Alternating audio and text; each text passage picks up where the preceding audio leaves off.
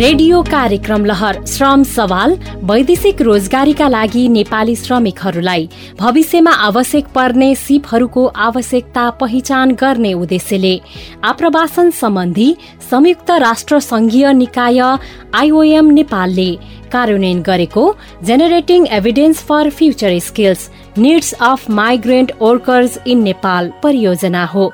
यसलाई दक्षता प्राविधिक व्यावसायिक शिक्षा तालिम सहकार्य कार्यक्रम अन्तर्गत युरोपियन युनियनको आर्थिक सहायतामा ब्रिटिस काउन्सिलले व्यवस्थापन गरेको छ।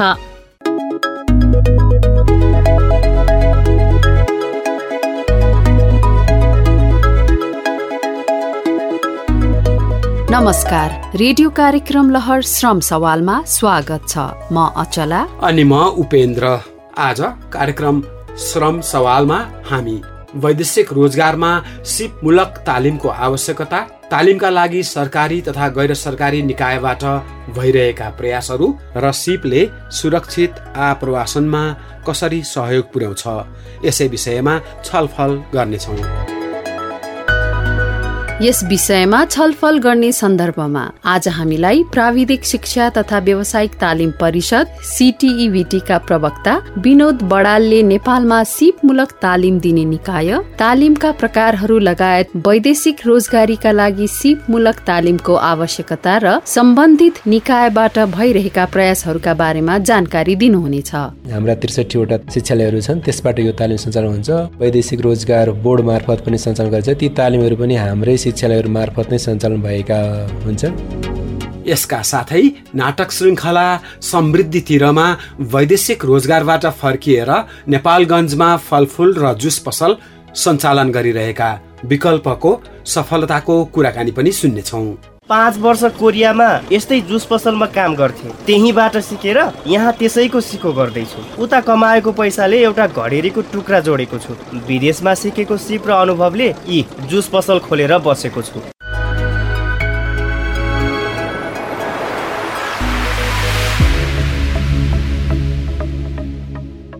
वैदेशिक रोजगार विभागका अनुसार कामका लागि विदेश जानेहरू मध्ये झण्डै अन्ठानब्बे प्रतिशत त बिना कुनै सिप र केही मात्र काम जानेकाहरू विदेश जाने गरेका छन्। विभागका अनुसार आर्थिक वर्ष दुई हजार अठहत्तर उनासीमा मात्रै छ लाख तीस हजार भन्दा बढ़ीले श्रम स्वीकृति लिएर विदेश गएका छन्। भनेपछि दुई प्रतिशत मात्रै सिपयुक्त कामदारहरू वैदेशिक रोजगारीका लागि जाने गरेका रहेछन्। होइन त?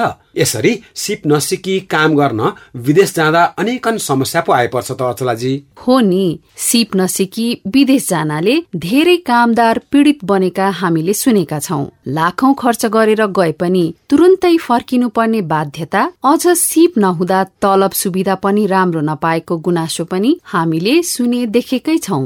हो विदेश जानु अघि सिप सिक्नुपर्छ भन्ने बारेमा जानकारी नहुनु र यस बारेमा सचेत नहुनुले पनि यस्तो समस्या आइपर्छ। तर काम गर्नका लागि विदेश जानु अघि सबै कुरा बुझेर काम सम्बन्धी सिप सिकेर विदेश जाँदा कामदार पीडित हुनुपर्ने समस्या नै आउँदैन। काम गर्नका लागि विदेश जाने व्यक्तिले सिपमूलक तालिम र मान्यता प्राप्त संस्थाबाट अभिमुखीकरण तालिम लिएर विदेश जाँदा राम्रो हुन्छ। साथै जानु अघि जाने देशको अवस्था पाउने सेवा सुविधा कानूनी प्रक्रिया श्रम स्वीकृति आदि सबै कुराको ध्यान पुर्याएर जाँदा कामदार पीड़ित हुनुपर्ने समस्या नै आउँदैन। हो त। काम सम्बन्धी सिप सिकेर मात्रै विदेश जाँदा कामदारको कमाई सेवा सुविधा पनि राम्रो हुने र कामदारको कार्यस्थलमा सुरक्षाको प्रत्याभूति पनि हुने गर्छ। साथै काम गर्नका लागि विदेश जानु अघि सिप सिक्नाले कामदारले विदेशमा सहजसँग काम गर्न सक्ने असल वातावरण पनि बन्छ। तर एउटा कुरा नि कतिपय अवस्थामा आफूसँग सिप भएर पनि सिप परीक्षण गराउन नपाई कामका लागि विदेशी युवा पनि छन् जसले गर्दा उनीहरूसँग सिप हुँदाहुँदै पनि अरू नै काम गर्नुपर्ने बाध्यता हुन्छ। किनकि उनीहरूलाई विदेशमा म यो कामको लागि योग्य छु भनेर प्रमाणित गर्ने कुनै आधार नै हुँदैन। त्यसो हुँदा उनीहरूले आफूले जानेको भन्दा पनि अरू नै काम गर्नुपर्ने हुन्छ। यसरी सेवा सुविधा राम्रो नहुने त छँदैछ। अर्कोतिर कार्यस्थलमा सुरक्षाको पनि समस्या आउँछ। हो यस्तो समस्या आउनुको कारण सिप सिकेर कामका लागि विदेश जाँदा हुने फाइदा वा सिप परीक्षण गराइने स्थानबारे जानकारी नहुनु पनि हो जस्तो लाग्छ मलाई त। अब भने हामी विदेशमा काम गरी फर्किएका केही युवाहरूका कुरा सुनाउन हुन्न? कामका लागि विदेश जानु अघि किन सिप सिक्नु पर्ने रहेछ? यसले के फाइदा गर्छ? यसै सम्बन्धमा केही युवाहरूको अनुभव सुनाउन है त। हरिबहादुर खत्री दोलखा हामी बिना सिप र भाषा सम्बन्धी ज्ञान बिना चाहिँ हामी गयौँ भने धेरै दुःख पाउँछौँ। चाहे जति आर्जन गर्न सक्दैनौँ आफ्नो फिल्डमा काम गर्न सक्दैनौँ। कुन देशमा जाने त्यो देशको रहन के छ त्यो देशको भाषा के हो कुन कामको लागि हामी दक्ष भएर जाने त्यो चाहिँ पहिला हामीले यकिन गरेर त्यो सम्बन्धी ट्रेनिङ गरेर जाँदा चाहिँ एकदमै राम्रो हुन्छ र त्यसले हामीलाई खतराबाट बच्नु पनि धेरै मद्दत गर्छ। मेरो नाम ओम चेम्जोङ म मकाउमा बाह्र वर्ष कार्यरत रहेर नेपाल फर्किएको स्थायी ठेगाना झापा अहिले भक्तपुर। सिप नसिकी गयो भने श्रमको शोषण हुने भनेको जति तलब नपाइने म सिप नसिकिकन गएको तर त्यहाँ गएर भाषा सिकेर पछि राम्रो काम पाएँ। दिनेश सापकोटा घर सिन्धुपाल्चोक चौतारा साँगाचोक गढी एघार नम्बर वार्ड फलाटेमा पर्छ। उहाँ म विदेश जाँदाखेरि ग्लास टेम्परिङ गर्ने काम गरेको थिएँ। चार वर्ष बसेँ त्यहाँपछि अर्का देशमा बसेर केही हुँदैन नेपालमै गएर केही गर्छु र म फर्केको। दक्ष भएर गइसकेपछि त त्यहाँनिर पक्कै पनि राम्रै काम पाइन्छ नि त जब राम्रो हुन्छ त्यो भएर राम्रो आम्दानी हुन्छ। देविका छेत्री जिल्ला अपिमाल पालेका अरू नाम एक। देवरी कामको लागि त्यस्तै। अनि भारी बोक्नु पर्यो अनि पसलहरूमा त्यहाँ गर्नु पर्यो सिप सिकेर गयो भने धेरै हामीले पैसा कमाउन सक्ने रहेछौँ। धेरै परिवर्तन हुँदो रहेछ। सिप सिकेर जानु भनिदिन्छु सबैलाई। आफू पनि अब गयो भने सिप सिकेर नै जान्छु। नोबेल कार्की घर मेरो दोलखा मेरो गाउँपालिका वार्ड नम्बर तिन। सिप नसिकिकन विदेश जानु जाँदाखेरि चाहिँ आफूलाई आत्मविश्वास पनि हुँदैन र उहाँ गर्ने कामहरूमा पनि विश्वास हुँदैन। कुन काम गर्ने कुन काममा अगाडि बढ्ने भन्ने कुरा आफूमै कन्फ्युज हुन्छ। आफूले गरेको कुरा आफूले गरेको कुरा सिपहरूलाई नै युज गरेर काम गर्न सक्यो र यो काममा अगाडि बढ्यो भने विदेश त्यसमा गर्दा सजिलो हुन्छ। पेसा भनेको डाइभिङ सेसा हो। म डाइभिङको लागि नै म बाहिर गरेँ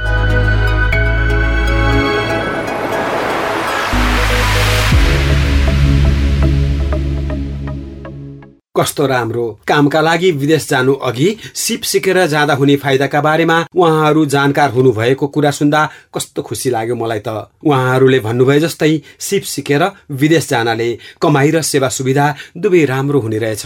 अनि अर्को कुरा नि उहाँहरूले भन्नुभए जस्तै सिप नसिकेर विदेश जाँदा काम पनि राम्रो नपाइने लेबरी काम गर्नुपर्ने श्रम शोषण पनि त्यस्तै भने जस्तो तलब पैसा पनि नपाइने जस्ता समस्या भोग्नु पर्ने रहेछ।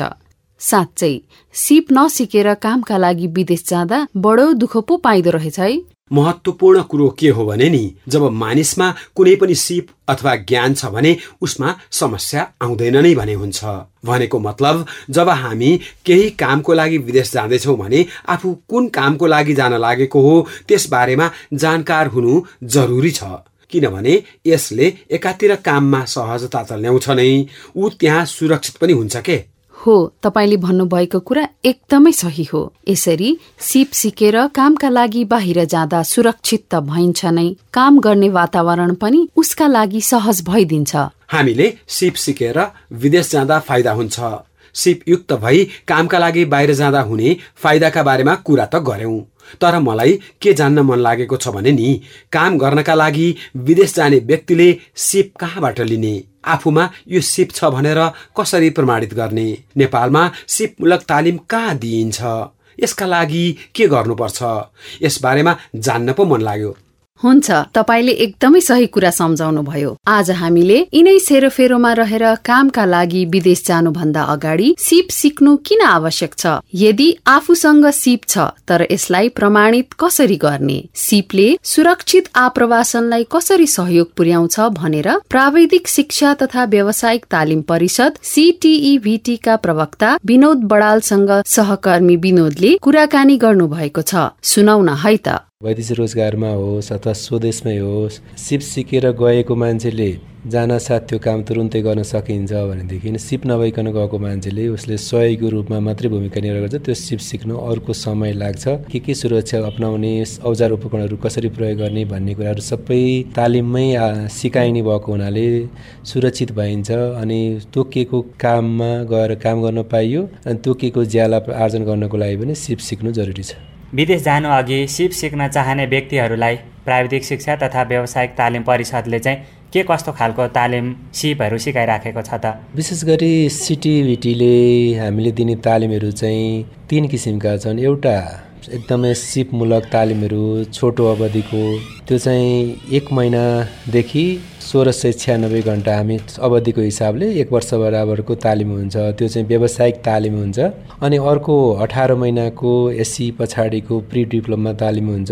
प्राविधिक एसएलसी भन्छौँ हामी त्यसलाई। त्यसपछि अर्को तालिम भनेको प्राविधिक शिक्षाकै हो कार्यक्रम। तिन वर्ष डिप्लोमा तहको कार्यक्रम हुन्छ। विशेष गरी रोजगार बन्नको लागि छोटो अवधिमै सिप सिक्ने चाहिँ यो व्यावसायिक तालिमको कुरा हो होइन? सिपमूलक तालिमहरू। यो चाहिँ हामीले बनाएका पाठ्यक्रमहरू चाहिँ चालिस घन्टादेखि लिएर सोह्र सय छ्यानब्बे घन्टासम्मका छन्। यसमा विभिन्न पेसा व्यवसायहरू समावेश गरिएको छ। अहिले सिटिभिटीसँग लगभग दुई सय अस्सीवटा विभिन्न छोटा अवधिका तालिमका पाठ्यक्रमहरू बनेका छन्। उदाहरणको लागि चाहिँ plumber electrician beautician tailoring carpenter डकर्मी सिकर्मी यस्तो टाइपका। र यी तालिमहरू सञ्चालन गर्नको लागि पनि हामीसँग सिटिभिटीका आफ्नै शिक्षालयहरू पनि छन्। सिटिभिटीकै आङ्गिक शिक्षालयहरू अहिले त्रिसठीवटा छ नेपालभरि नै। त्यस्तै निजी स्तरमा सञ्चालन गरेका छोटो अवधिको मात्रै तालिम सञ्चालन गर्ने भनेर लिएका तालिम प्रदायक संस्थाहरू छन्। त्यसको सङ्ख्या लगभग चौध सयको हाराहारीमा छ। सरकारी सामुदायिक विद्यालयहरूमा व्यावसायिक तालिम अथवा प्राविधिक शिक्षा सञ्चालन गर्नको लागि छ। उहाँहरूले पनि चलाउनुहुन्छ। कोही व्यक्ति विदेशमा काम गर्न जाने तयारीमा छ तर उसँग अहिले सिप छैन। ऊ सिप सिकेर जान चाहन्छ भने कुन कुन निकायमा कसरी सम्पर्क राख्न सक्छ? विशेष गरी वैदेशिक रोजगारलाई लक्षित गरेर तालिमहरू धेरै पहिलादेखि नै चलिरहेका छन् अहिले पनि भएका छन्। प्राविधिक शिक्षा तथा व्यवसाय तालिम परिषद आफैले पनि यस्ता तालिमहरू सञ्चालन गरेको छ। हाम्रा यी तालिमहरू चाहिँ सिटिभिटीको आङ्गिक शिक्षालयहरूबाट हुन्छ। हाम्रा त्रिसठीवटा शिक्षालयहरू छन् त्यसबाट यो तालिम सञ्चालन हुन्छ। अर्को यसलाई चाहिँ यो वैदेशिक रोजगार बोर्ड मार्फत पनि सञ्चालन गरिन्छ। ती तालिमहरू पनि हाम्रै शिक्षालयहरू मार्फत नै सञ्चालन भएका हुन्छन्। त्यस्तै अर्को परियोजना छ यो स्किल्स भन्ने युएनडिपीको। त्यो परियोजनाले पनि सिपमूलक तालिमहरू सञ्चालन गरेको छ। त्यो पनि सिटिभिटीकै शिक्षालयहरू मार्फत अथवा सिटिभिटीसँग आबद्ध भएका संस्थाहरूले मात्रै प्राविधिक शिक्षा व्यवसाय तालिमहरू सञ्चालन गरेका छन्। अब यसबाहेक नेपाल सरकारबाट यो व्यावसायिक तालिम तथा सिप प्रतिष्ठान अन्तर्गतका निकायहरूबाट पनि वैदेशिक रोजगारको लागि लक्षित गरेर तालिम कार्यक्रमहरू सञ्चालन भइरहेका पाइन्छ। ती तालिमहरू सञ्चालन हुँदाखेरि ती व्यक्ति व्यक्तिहरूले त्यसमा लाग्ने शुल्कको व्यवस्थापन कसरी गर्नुपर्छ यसबारेमा केही बताइदिनुहोस् न। विशेष गरी यो छोटो अवधिको सिपमूलक तालिमको कुरा गरेँ मैले त्यो तालिम चाहिँ विदेशमा जानको लागि विशेष गरी एक सय साठी घन्टाको अनि अरू चाहिँ तिन सय नब्बे घन्टाको छ। हामी त्यसलाई तहगत रूपमा वर्गीकरण पनि गरेका छौँ। सिप परीक्षणको प्रमाणपत्र लिनको लागि चाहिँ तह एक तह दुई तह तिन सम्मका। त्यो समयअनुसारको सिपको प्रमाणपत्र लिने व्यवस्था छुट्टै छ त्यसको लागि परीक्षा छुट्टा छुट्टै हुन्छ। तर जहाँसँग छोटो अवधिका सिपमूलक तालिम छन् चाहे त्यो स्वदेशमा सिप सिकेर रोज स्वरोजगार बन्ने अथवा रोजगारी हुनको लागि अथवा वैदेशिक रोजगारमा सिप सिकेर जानको लागि चाहिँ यो तालिमको लागि नि शुल्क व्यवस्था छ। विभिन्न परियोजनाहरू मार्फतमा यस्ता तालिमहरू पनि छन् जस्तो दक्षता परियोजना सामी परियोजना त्यसपछि स्किल्स भन्ने युएनडिपीको परियोजना ती परियोजनाहरू इन्स्योर परियोजना नै छ।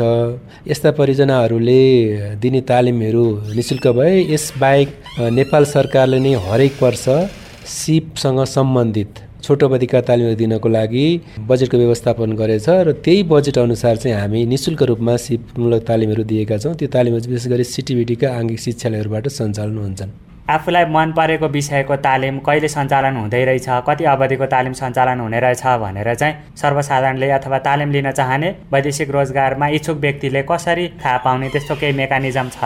अवश्य छ। यसमा विशेष गरी हामीले केन्द्रबाट सञ्चालन गर्ने तालिमहरू हामीले चाहिँ कोअर्डिनेसनको पाठ गर्छौँ केन्द्रीय कार्यालयबाट। तालिम विकास महाशाखा भन्ने छ सिटिभिटीमा। त्यहाँ सम्पर्क गर्नु भने तालिमको बारेमा थाहा पाउने एउटा पाटो त्यो भयो। यसबाहेक चाहिँ हाम्रा प्रदेश कार्यालयहरू छन् र शिक्षालयहरू छन्। हाम्रो सिटिटीको आफ्नै पनि वेबसाइट छ। त्यहाँ गएर यहाँले सूचनाहरू हेर्नुभयो भने तालिम सु खोलेको त्यहाँ जानकारीहरू पाउन सक्नुहुन्छ।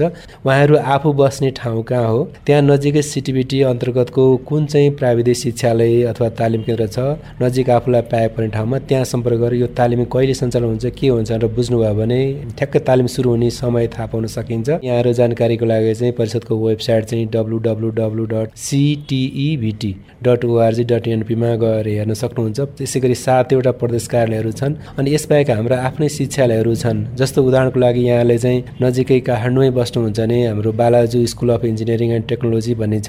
त्यहाँ तालिम कहिले सुरु हुन्छ भने बालाजुको वेबसाइट हेर्न सक्नुहुन्छ।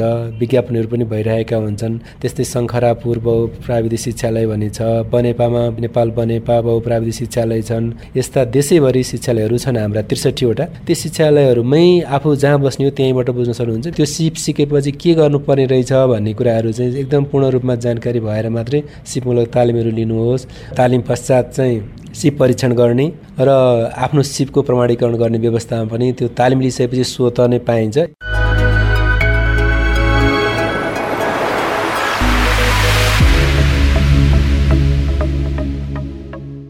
वैदेशिक रोजगार लक्षित सिपमूलक तालिम लिनुपर्ने आवश्यकता नेपालमा सिपमूलक तालिम दिने निकाय लगायत तालिमका लागि सरकारी तथा गैर सरकारी निकायबाट भइरहेका प्रयासहरूका बारेमा जानकारी गराइदिनु भएकोमा प्राविधिक शिक्षा तथा व्यावसायिक तालिम परिषद सीटीईभीटीका प्रवक्ता विनोद बडाल प्रति हामी आभारी छौं। खास गरी निर्माण कृषि र पर्यटनको क्षेत्रमा काम गर्न जानेहरूले आफू जानुभन्दा अघि यससँग सम्बन्धित तालिम अथवा अभिमुखीकरण लिएर गयौं भने त्यहाँ हामीले काम पनि भनेको जस्तो अनि दाम पनि राम्रो पाउनेछौ। होइन त? साथै सुरक्षित पनि हुने भइयो। कि कसो? पक्कै पनि। तपाईँले भन्नुभएको कुरामा म एकदमै सहमत छु। सहमत यो मानेमा पनि छु कि जब आफूसँग सिप छ काम गर्न जाने देशका बारेमा जानकार छौ भने तुरुन्तै फर्किनु पर्ने बाध्यता पनि आउँदैन। अझ तलब सेवा सुविधा पनि राम्रै पाइन्छ। हो। त्यसैले वैदेशिक रोजगारीका लागि कुनै देश जाने तयारीमा हुनुहुन्छ भने त्यो देशको बारेमा राम्रोसँग बुझेर केही सिप सिकेर जाँदा तपाईँ हामीलाई नै फाइदा हुन्छ। यस रेडियो प्रस्तुतिमा अभिव्यक्त विचारलाई आइओएम युरोपियन युनियन तथा ब्रिटिस काउन्सिलको आधिकारिक विचार प्रतिबिम्बित भएको मानिनु हुँदैन। अब नाटक श्रृङ्खला समृद्धितिर सुन्ने बेला भएको छ। आजको नाटक श्रृङ्खला समृद्धितिरमा फलफूल प्रशोधन सम्बन्धी तालिम लिएर वैदेशिक रोजगारीमा गएर फर्किएका नेपालगञ्जका विकल्पको सफलताको कुरा सुन्दैछौ। फलफूल प्रशोधन सम्बन्धी तालिम लिएर वैदेशिक रोजगारीको सिलसिलामा कोरिया गएर त्यहाँको एउटा फलफूल प्रशोधन तथा जुस बनाउने कम्पनीमा काम गरेर फर्किएका विकल्प अहिले आफ्नै ठाउँमा फलफूल र जुस पसल सञ्चालन गरेर बसेका छन्। सिप सिकेर वैदेशिक रोजगारीमा जाँदा कस्तो फाइदा हुँदो रहेछ भन्ने बारेमा अझ थाहा पाउन हामी पनि विकल्पको जुस पसलतिरै जाउँ। हुन्छ जाउँ। विकल्पको जुस पसलतिर।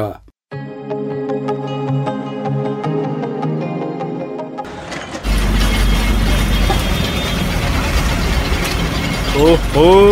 आज किन चर्को घाम लाग्यो नेपालगञ्जको धम्बोजीमा भनेको त मेरो फलफुल पसलमा अनिता र राजीव आउने भएर पो रहेछ।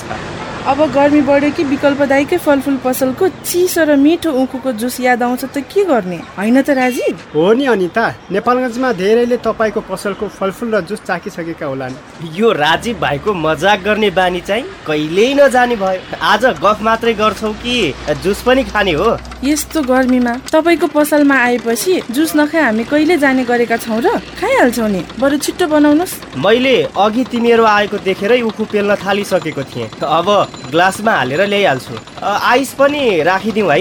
हुन्छ हुन्छ। थोरै हालिदिनु अनि बिरे नुन पनि है। अँ जे होस् विकल्प दाईले पसल पनि एकदमै सफा राख्नुहुन्छ। जुस बनाउने मेसिनदेखि लिएर बस्ने ठाउँ एकदमै सफा हुन्छ। त्यसमाथि जुस त सधैँ ताजा र मिठो। अब आफ्नो ग्राहकको स्वास्थ्यको ख्याल त गर्नै पर्यो नि। नत्र बिरामी पर्यो भने कहाँ आउँछन् त?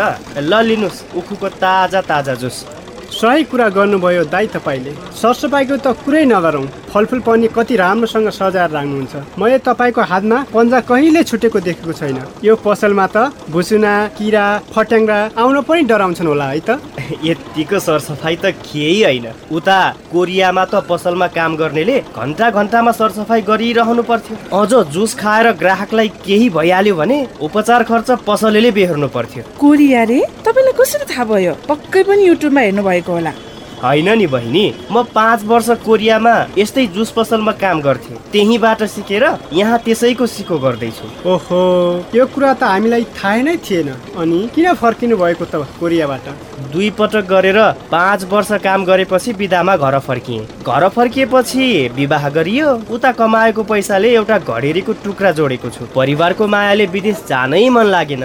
विदेशमा सिकेको सिप र अनुभवले यी जुस पसल खोलेर बसेको छु। तपाईँको काम एकदमै राम्रो छ दाई। बरु विदेश जानु अघि केही तालिम लिनुभएको थियो कि उतै गएर सिक्नु भएको हो त। फलफुलको जुस बनाउने मात्र होइन। मलाई स्याउको चाना बनाउन अङ्गुरबाट किसमिस बनाउन लस्सी जाम जेली लगायतका धेरै परिकार बनाउन आउँछ। सिटी भिटीले दिने फलफुल प्रशोधन सम्बन्धी तिन सय नब्बे घन्टा अवधिको छोटो तालिमबाट मैले धेरै कुरा सिकेको छु। अनि दाई पसलमा त फलफुल र जुस मात्रै बेच्नु भएको छ। अरू परिकार पनि बनाएर बिक्री गर्नु पर्दैन त? डेढ वर्षमा पसलको नाम र जुसको बारेमा धेरैले थाहा पाएका छन्। अब अरू परिकार बनाउनका लागि नयाँ मेसिन चाहिन्छ। ठाउँ अलि फराकिलो चाहियो। मसँग तत्काल पुँजी नभएर हो। कतैबाट अनुदान वा कम ब्याज दरमा ऋण पाइयो भने लिने सोचमा पो छु त। ए तपाईँलाई सरकारले दिने सहुलियत ब्याज दरको ऋणको बारेमा थाहा छैन? यो पालिकाले हाम्रो ब्याङ्कसँग साझेदारीमा पाँच लाख रुपियाँसम्म सहुलियत ब्याज दरको ऋण दिने भएको छ। सरकारले विभिन्न कार्यक्रम मार्फत विदेशमा काम गरेर फर्केकाहरूको सिपको उपयोग र स्वरोजगार बनाउन विभिन्न बैङ्क तथा वित्तीय संस्था मार्फत ऋण दिइरहेको छ। हो दाई अनिताले एकदम सही कुरा गरेकी छन्। पालिकाले ऋणका लागि आवेदन दिनु भनेर पत्रिका र रेडियोबाट सूचना पनि दिएको थियो। ए हो र? अनि त्यसका लागि के के गर्नुपर्ने हो? फेरि भनसुन चल्छ भन्छन् पालिकामा त।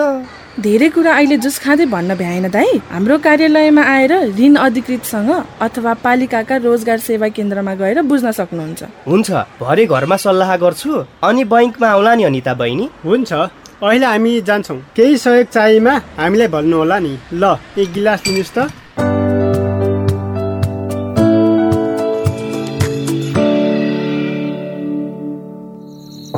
रमिता? ए रमिता! कता गई छिन्? छिटो ढोका खोल न। एकैछिन है हजुर। म यता भान्सामा छु आइहालेँ। के पाक्दैछ हाम्रो भान्सामा? मिठो बास्ना त बाहिरसम्म हर हर आएको छ त। आज त मैले हजुरलाई मनपर्ने खानेकुरा मटन बिरयानी बनाएको छु नि। अनि तपाईँ आउन त ढिला भयो त आज। के काम पर्यो कि? ओहो हो र। मटन बिरयानी? मलाई त कस्तो खान मन लागिसक्यो। मेरी प्यारी रमुले बनाएको बिरयानी। बरु खाना खाँदै एउटा सल्लाह गरौँ न है रमिता? ल ल धेरै चेपारो घस्नु पर्दैन। हातमुख धोएर आउनुहोस् म खाना पस्किहाल्छु। बरु के सल्लाह गर्ने भन्दै हुनुहुन्थ्यो अघि? एकैछिन है। म आइहालेँ। तिमी बिरयानी पस्किँदै गर न। ल ल। खासमा बुढी कुरा के हो भनेदेखि नि? पहिला खाना खाउँ कि फेरि सेलाउँछ। ए आज ढिलो आउनुको कारण मैले बल्ल बुझेँ। के बुझ्यौ भन त? तिम्रो अनुमान त आज पनि फेल खान्छ होला। के हुनु नि? तपाईँले सन्तानको योजना बनाउने भन्नुभएको होला होइन? म तयार भइसकेको छैन है। धत बच्चाको योजना त तिम्रो पढाइ सकिएपछि र तिमी तयार भइसकेपछि मात्रै बनाउला। मैले त जुस पसल बढाउने र जाम जेली लगायतका परिकार बनाएर बिक्री गर्ने योजना पो सुनाउन लागेको थिएँ। ए हो र। अनि जाम जेली बनाउनका लागि त नयाँ मेसिन चाहिन्छ नि होइन र? अब अहिले त हामीसँग थप लगानी गर्ने पैसा पनि छैन। यहीँ नजिकैको बैङ्कले सहुलियत ब्याज दरको ऋण दिन्छ रे। दिउँसो पसलमा जुस खान आएका राजीव र अनिताले भनेका पालिकाले बैङ्कसँग मिलेर तिन प्रतिशत ब्याज दरमा ऋण दिन लागेको छ भनेका थिए उनीहरूले।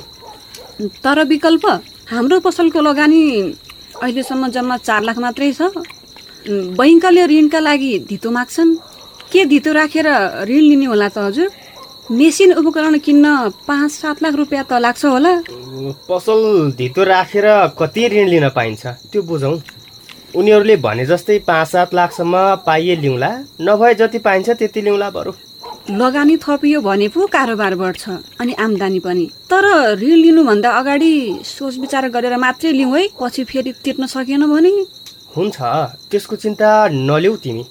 अहिले बरु खाना खाएर सुतौ भोलि तिमी पसल खोल्दै गर म बैङ्कमा गएर बुझेर आउँछु। ल ल हुन्छ हुन्छ।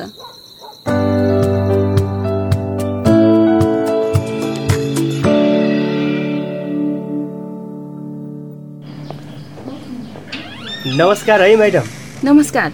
आउनुहोस् न भित्र बस्नुहोस्। हस्। हजुर मेरो नाम विकल्प हो। सहुलियत ब्याज दरको ऋणको बारेमा बुझौँ कि भनेर आएको। हुन्छ। म चाहिँ सीमा यो बैङ्कमा कर्जा अधिकृतको रूपमा काम गर्छु। तपाईँले पालिकासँगको सहकार्यमा दिने भनेको ऋणको कुरा गर्नुभएको जस्तो लाग्यो। स्वरोजगार तथा उद्यम प्रवर्धन कार्यक्रम कार्यविधि अनुसार पालिकाले युवाहरूका लागि वार्षिक तीन प्रतिशत ब्याज दरमा पाँच लाख रुपियाँसम्म ऋण दिन लागेको छ। त्यसका लागि तपाईँले यही अथवा पालिकाको रोजगार सेवा केन्द्रमा आवश्यक कागजात सहित निवेदन दिन सक्नुहुन्छ। कागज पत्रहरू के के चाहिने हो? म विदेशमा काम गरेर फर्किएर यही जुस पसल सञ्चालन गरिरहेको छु।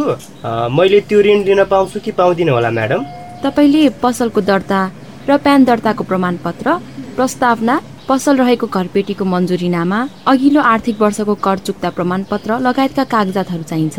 त्यहाँ पर भित्तामा सूचना पनि तासेको छ त्यो हेर्न सक्नुहुन्छ। अनि विदेशबाट फर्किएका युवाहरूलाई हामीले प्राथमिकतामा राखेका छौँ। स्थानीय तहले हामी विदेशबाट फर्किएका र स्वदेशमै केही गरौँ भन्ने सोच भएका युवाहरूका लागि राम्रो योजना बनाएको रहेछ। अनि ऋण लिनलाई धितो राख्नुपर्छ होला। पसल धितोमा राखेर ऋण पाइँदैन? कार्यक्रमको कार्यविधिले परियोजना धितो राखेर ऋण दिने हो। तपाईँले त यसअघि नै पसल चलाइराख्नु भएको छ। चिन्ता मान्नै पर्दैन। साँच्चै हो? हो नि। पसल धितो राखेर ऋण लिन मिल्छ? हुन्छ। म परियोजनाको प्रस्तावना बनाएर निवेदन सहित आउँछु। बरु प्रस्तावना लेख्ने बारेमा केही सहजीकरण गर्नुहुन्छ कि? प्रस्तावना लेख्ने विषयमा कार्यविधिमै नमुना समेत दिएको छ। तपाईँले त्यही अनुसारको प्रस्तावना र कागजपत्र तयार गर्नुहोस्। अर्को एउटा कुरा पनि सोध्छु है। हुन्छ। झर्को नमान्नु होला। यो सहुलियत ब्याज दरको ऋण यो पालिका र बैङ्कले मात्रै दिने हो कि अन्त पनि पाइन्छ? यो चाहिँ पालिका बाहेक प्रदेश सरकार सङ्घीय सरकारका विभिन्न तहहरू र बैङ्क तथा वित्तीय संस्थाहरूबाट सहुलियत ब्याज दरको ऋण पाउन सकिन्छ। त्यसका लागि वार्षिक कार्यक्रम र बजेट स्वीकृत भएपछि बेला बेलामा सूचना आउँछन्। अनि यो बाहेक अरू केही सोध्नु छ कि? धेरै कुरा थाहा पाइसके। हस् धन्यवाद।